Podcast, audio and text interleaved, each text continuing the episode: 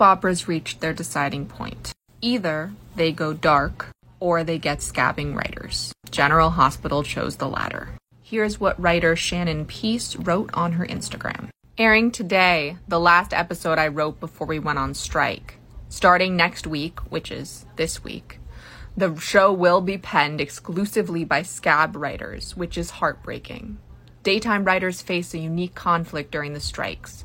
We hate to see our characters and storylines handed over to, quote, writers who cross the picket line, but we're also keenly aware that stopping production could spell the demise of soap operas. Hoping the AMPTP does the right thing soon, not just for writers, but for the integrity of storytelling. And then she put in the caption, posting this to my private account yesterday. My episode that aired Thursday, July 20th was my final episode until the strike is over.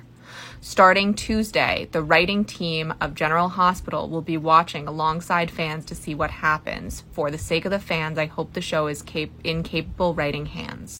But I also have to acknowledge the pain of knowing that the characters we've developed, relationships we've built, and stories we've planned are being handed to others.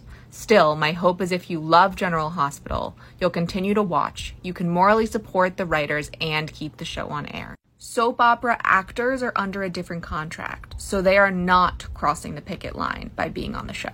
But the new writers are. This is the first of many shows we're gonna see doing this. Hopefully, the vast majority just stop filming. Solidarity forever, Union.